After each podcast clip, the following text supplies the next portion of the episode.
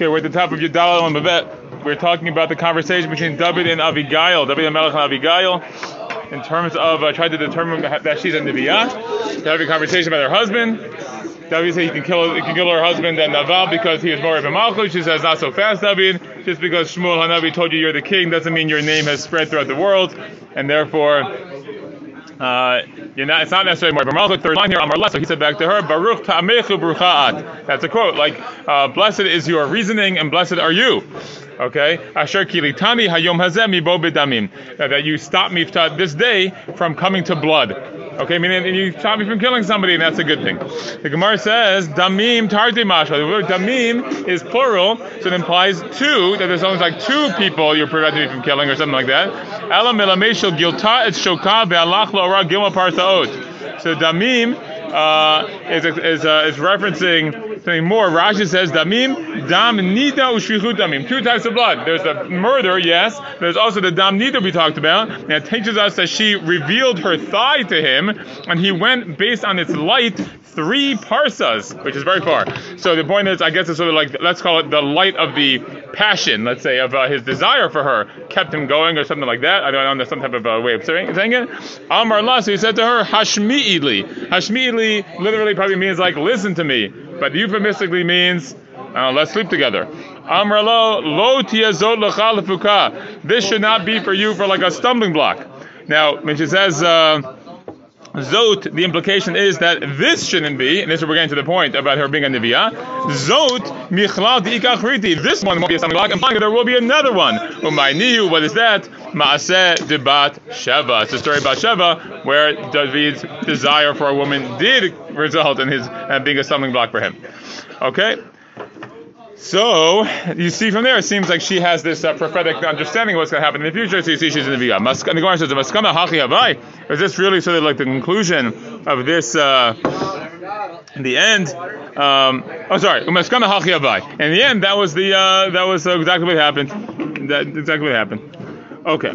Once we mentioned this, so we'll tell some more about the story with Abigail and David. It says, "V'haitan nevesh adonit shura b'tzorah chayim," like the soul of my master should be bound in the bonds of life. What does that mean? Ki havat miftara minei amr le, when she left him, she said, "V'hitib Hashem l'adoni v'zacharta tamatecha."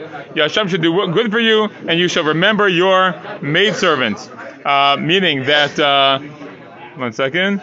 Yes, the idea is she's basically saying to him, in the future, maybe circumstances will be different, and maybe we should get married. That's basically what's being implied, and that's in fact what happened. Right after Naval died, she ends up marrying David. Amar Rav Nachman, Hainu Damar Inchi. This is the folk saying, Ituta Bahadi Shuta Pilcha. How did you translate here? When a woman is engaged in conversation, she also holds the spindle. Meaning the woman is always planning something while she's multitasking. Or B'ikadamri, some say Shafil va'azil bar abza be'inoim mitaipe. This is a great line. The son of the goose stoops, or just the goose stoops and walks, but its eyes are looking ahead.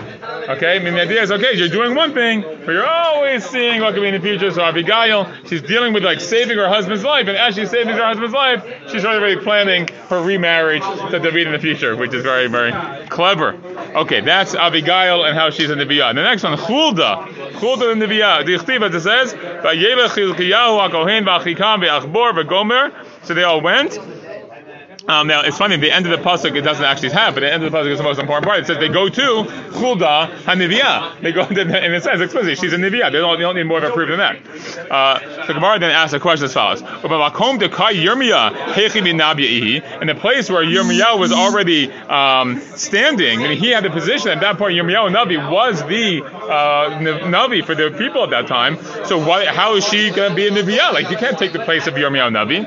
So Amri Beirav Mishmei Derav Huldah Krovat Yermiah Hita. Huldah was a relative of Yermiah. Lo Haba Makbid Aleh, and he wasn't Makbid. He didn't care necessarily because family relationships. He didn't care. Okay. One second. Yeah. It says v'yoshiyah grufa hechi shabik Yermiah mishadil agaba. But okay, that's one thing for Yirmiyahu and Navi not to be makbid. But Yoshiyahu and the king, how did he abandon Yirmiyahu and send a message to her? I mean, how can you send a message to Huldah instead of the actual Navi who was Yirmiyahu? Amid be Rabbi Shela mipneisha nashim rachmaniyotem. I'll tell you why he went, because he wanted to go to the Nebiya as opposed to the Navi, because the Navi can be very harsh. Look, Yirmiyahu is Nebuah, they're very, very harsh. But a woman is much more merciful, and maybe he's hoping for a better answer from her.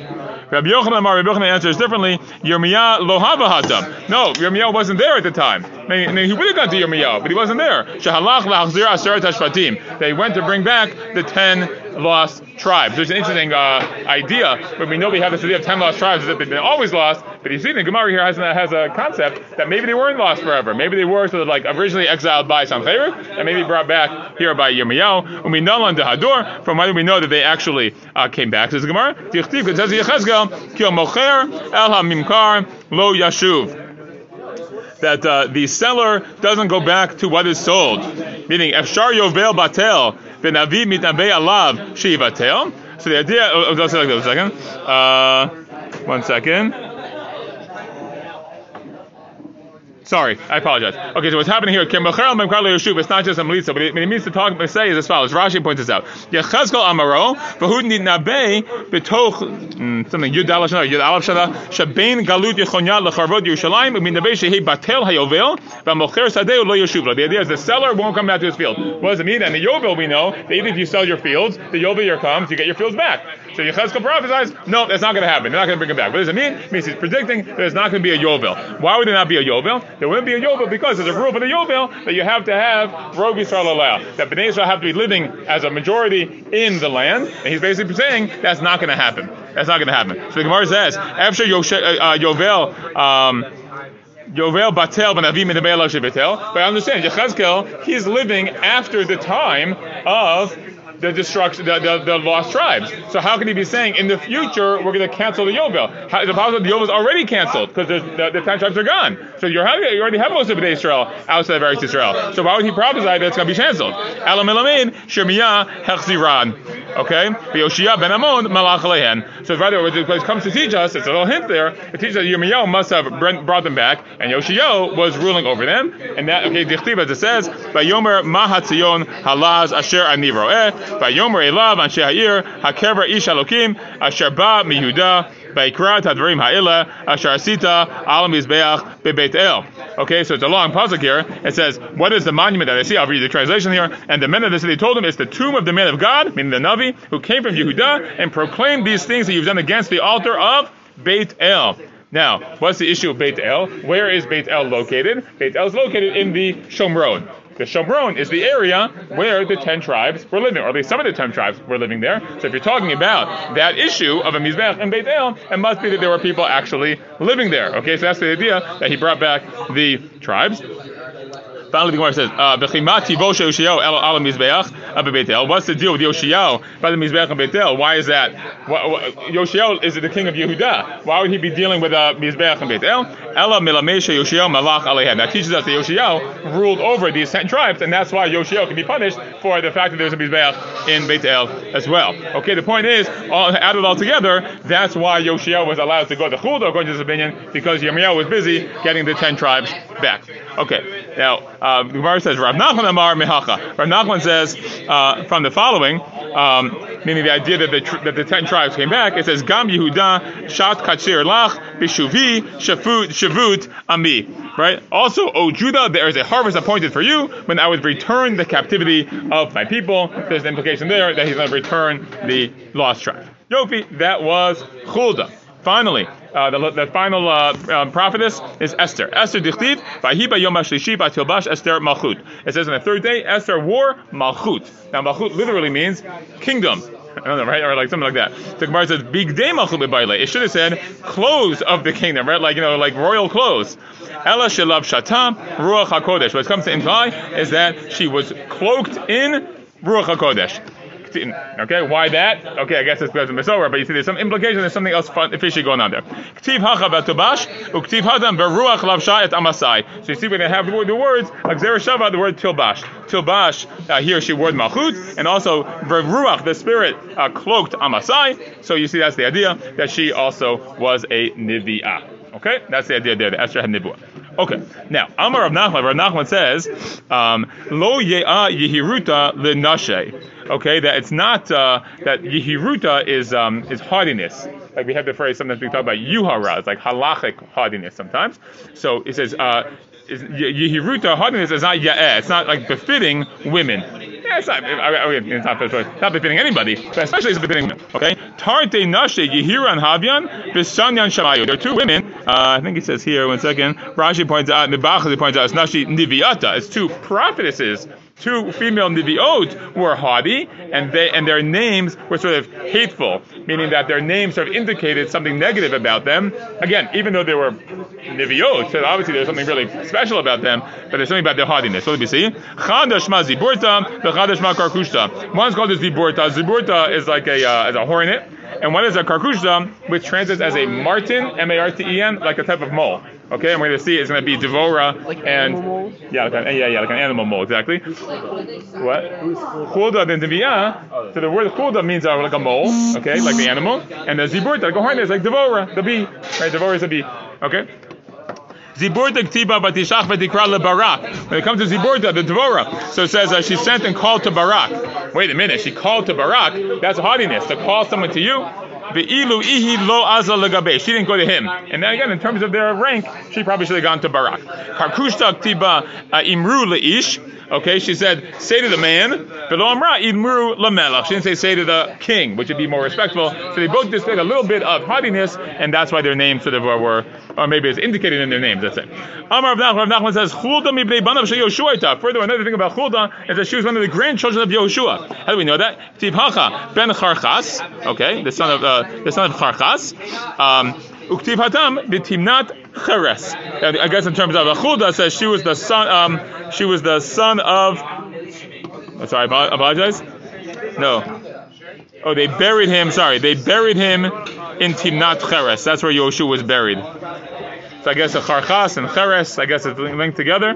So she's linked to Yehoshua. Eitve Rabbeina Saba le Rav Nachman. Rabbeina Saba Asakasha Shmona Neviim Behem Kohanim Yatzim Meirachav Hazonda.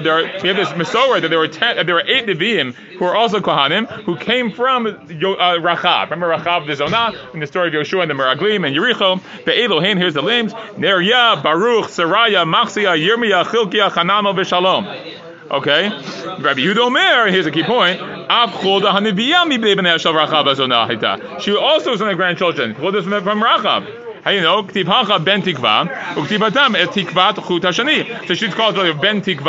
and in her lineage it says Ben Tikva, and that word Tikva is connected to when Rachav says Tikvat Chut Hashani, the scarlet thread that she had to hang outside her house to make sure that the Jews didn't kill her family. So you see the connection. So she's connected to Rachav. So how could it be that she is the granddaughter of Yehoshua if you already have a Mesorah that she's the granddaughter of Rachav? Well, it's like those old riddles. So Amar Le Ein Asaba V'Amar La Patya Uchma. So we said Ina Saba, or maybe he said Patya Uchma, meaning Patya Uchma means like a blackened pot. It's a way of referring to a Tamid Chacham, like a blackened pot. I guess like from all the days and nights in the Beis Medrash, you kind of got like sallow cheeks or something. So like blackened. He says it is Mini Uminach. From I think he's saying me and you, meaning. Meaning we can use me and you together, and we tistayim shmaita. Okay, we can resolve the issue. So me and you put our two ideas together, and we can figure it all out. Okay, the Igaria v'nasba Shmuel Yehoshua, that she converted, meaning Rachav converted Igaria like Ger, and she nasba and she married Yehoshua. Okay, so you see, they put it all together, and she's both the grandchild of Yehoshua and also the grandchild of Rachav, because Yehoshua and Rachav got together, and that's where she came from. The Gemara says, we finish up soon. It says, Umi Habulei Zara Yehoshua. Did Yehoshua really have children? It says Nun Bino Yehoshua Bino. So it says like in the says in Divrei Yamim, yeah. That it says his son is Nun and his son is Yehoshua, and that's the end of the line. There's no report about sons of Yehoshua after that. So it sounds like Yehoshua didn't have any kids. So what are we talking about? The Gemara answer is Bani lo habulei, batan habulei. Yeah, he didn't have any sons. He had daughters. He still had children with daughters. So it's all like a lineage riddles here at the end of the but we'll stop here. Continue tomorrow, B'ezrat Hashem. Baruch Ta'ameh Brucha'at.